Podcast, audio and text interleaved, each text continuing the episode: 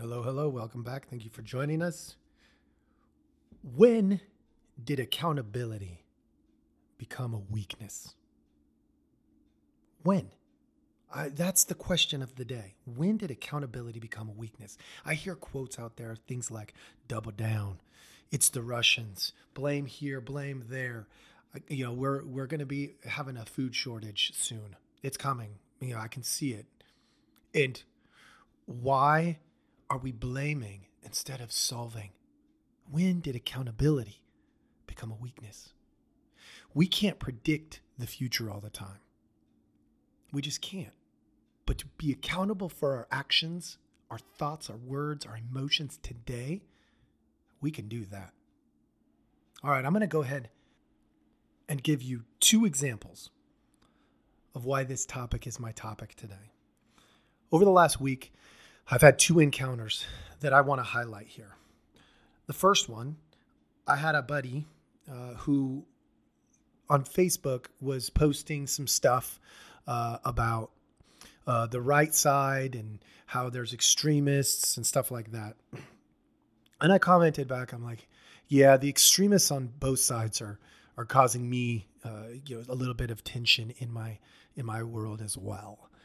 And he responded with this big, long, you know, two paragraph, three paragraph writing about how it's it's really all the right side. He's not seeing anything like it on the left side and such and such. And I got to wondering, when did accountability become a weakness? The truth is, there are extremists on both sides. That's a truth. If you don't want to acknowledge that, okay, I get it.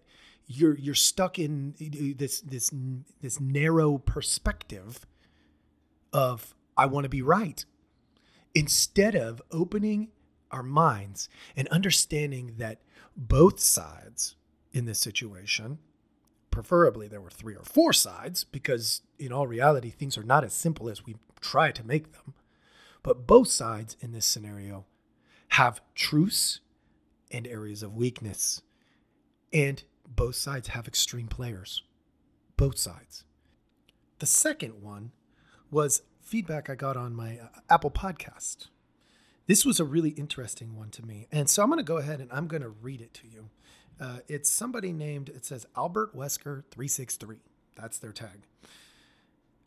It says, quote, a lack of understanding in political something. It's ab- abbreviated dot, dot, dot, so I can't see that part. The quote goes, it's interesting to see his view on certain issues, though it shows in a lot of his podcast episodes that he has a lack of understanding on political issues especially. I hope to see him have a guest that is an honest actor and that also disagrees with him to see how he responds. Also, on a lot of them, it's not obvious or even stated what his opinion is on the particular issue, and he just focuses on the therapeutic aspect. So I'm going to break that down a tiny bit. First, I have said from the beginning, this is not going to be a political podcast. I know I've addressed a lot of political issues because politics and culture overlap a lot. So you're probably right. There are, well, no, you're definitely right. There are areas politically that I am naive, for sure. There are, because I have only been in so many political rooms where the politics are happening, right? And w- until we're in there and we see the animosities that can build up on both sides, which I have seen a little bit of, it is hard to understand the, the political uh, perspective. Then the second part, I'd love to have a guest. You know, as a matter of fact, Albert Wesker three six three, feel free to reach out to me. I'm pretty easy to track down. Anytime you're going to be in North Idaho, come join me. Uh, we'll, we'll, we'll schedule. You can take a vacation. You can write off part of it. Just come join me. Let's put this together. You want to come here and have a conversation? Let's have an honest conversation. I am down for that. The third part. The third part talks about it's not obvious or even stated what his opinion is on a particular issue, and he just focuses on the therapeutic aspect. I got to tell you, though you may have thought that was a negative feedback part, I see that as a statement of affirmation. And here's the reason why I say that. I've said from the beginning that my goal is to provide a therapeutic perspective on psychological, sociological, and cultural topics. So I must be hitting that one out of the park, because if that is what you're seeing, then I must be doing that part of what I've committed to try to do from the beginning. So thank you for that part of it.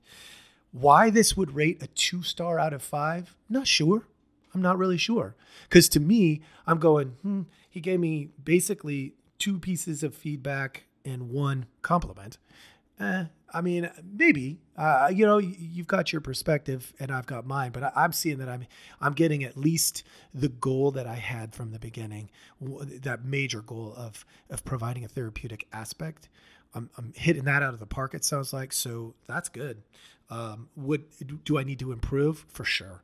Absolutely. I, I'm definitely going to have to take a look at my uh, pol- politics a little bit and see uh, if I am staying neutral enough to make sure that the therapeutic content is the focus, because that's what I'm really trying to do. Can we do it without politics? Absolutely not.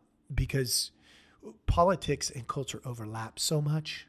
To do one and not the other, it's it's just it's probably impossible. I would love for somebody to to be able to do it, but I just don't know that it can happen.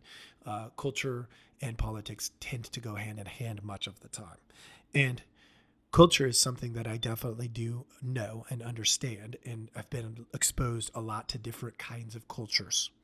Um, That being said, definitely not perfect on my, my political understanding. And so I do appreciate that feedback. When we look at this stuff that I just provided clinically, when did accountability become weakness? And I gave you a couple of, of examples of uh, where our own accountability is important. The last one is where I could be accountable. I may be a little bit politically naive. That doesn't mean I'm uninformed, and it doesn't mean I don't have an opinion. I have very strong opinions for those who know me personally. But for the purpose of this, hey, you guys gave me feedback. Feedback is not a fact. It may be a fact. It's not necessarily a fact. So I took the feedback, I processed it, decided, yeah, I can address that, because here's the thing. Part of it is right. Do I do I have some uh, areas of being naive uh, politically? Yeah, I do. Absolutely. Thank goodness that's not the intent of this podcast, right? Do I hit the therapeutic content? Yes. So some of that feedback that I got is true. The other part, I'm hitting. I'm doing well. So you provided feedback. I decide, does it fit? If it fits, I have to do something with it. So I'll pay attention to the political stuff. And the second is, if it doesn't fit, I got to dismiss it, right? The idea that that be a two-star rating, eh, I could see, I mean, I could make an argument that it would be, uh, you know, a, a, to me, in my world, probably at worst a three-star. I mean, I'm hitting the goal that I stated from the beginning. So I, that can't be bad based on that feedback. But according to you um, out there, maybe it is. Maybe maybe I've got some more areas to grow. So leave me more feedback. Uh, I'd love to take a look at it. The second part, empathy. The attempt to see the world as if you're somebody else, but without taking on their baggage. Are we doing that? I'm trying to empathize with uh, Albert Wesker and my my buddy on Facebook, for sure. But when we do not open our minds to the possibility that we are wrong, I think we are fools. Because the reality is, I look back, I look back ten years ago, and I think about how naive I was.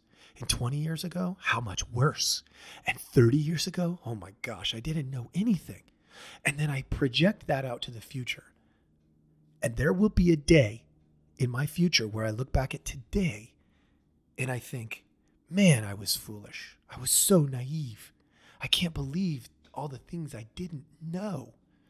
I hope and I pray for you out there that you do the same thing ten, twenty, thirty years from now. Because the alternative is, I think I got all my crap together, and six months, two years, ten years, twenty years from now, I still think that? I mean, let's think about who the fool is in that situation. It's definitely not going to be the one who is empathizing with the other side, not blaming, which is the third one, but taking accountability. Because blaming doesn't solve anything. So I could look outside of me and blame everybody else for why I'm doing what I'm doing. I could do that. I could be, well, I'm not getting enough feedback. It's their fault for not giving me enough feedback. Maybe. Or I could just go back and I could listen to my own stuff and say, wow, I didn't do so good in that one. I need to redo that. Accountability. The fourth one, mature people see the benefit in accountability. Mature people see the benefit. The benefit is growth. Do you want to be only as intelligent as you are today?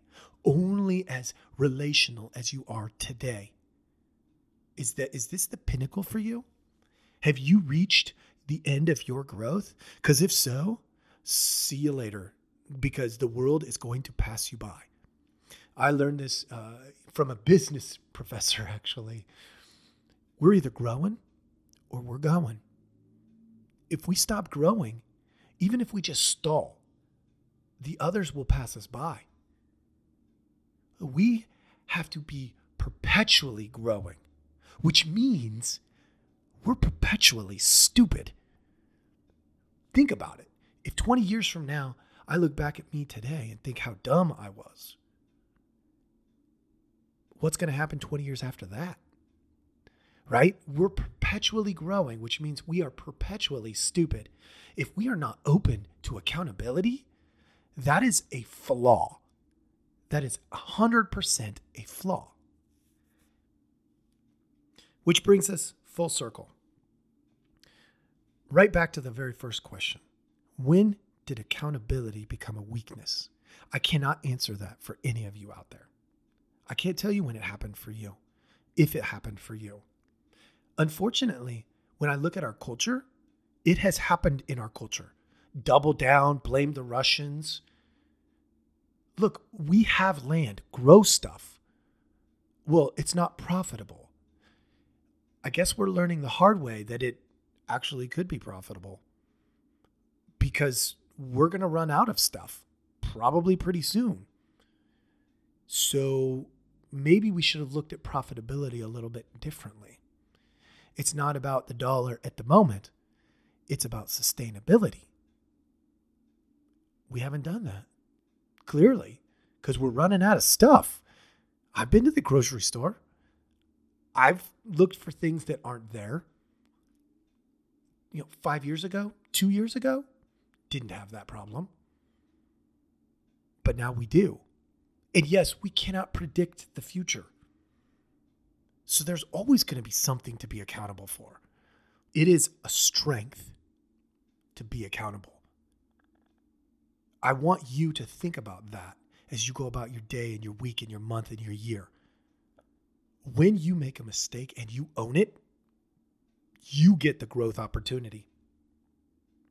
When you don't, when you blame, when you don't take feedback, when you lack empathy, when you don't understand that the game is about growth, the relational game is about growth.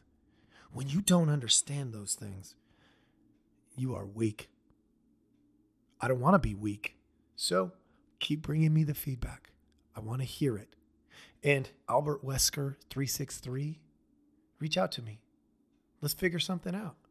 I would love, love to have you on the podcast. Matter of fact, I'll even tell you what, you can pick the topic.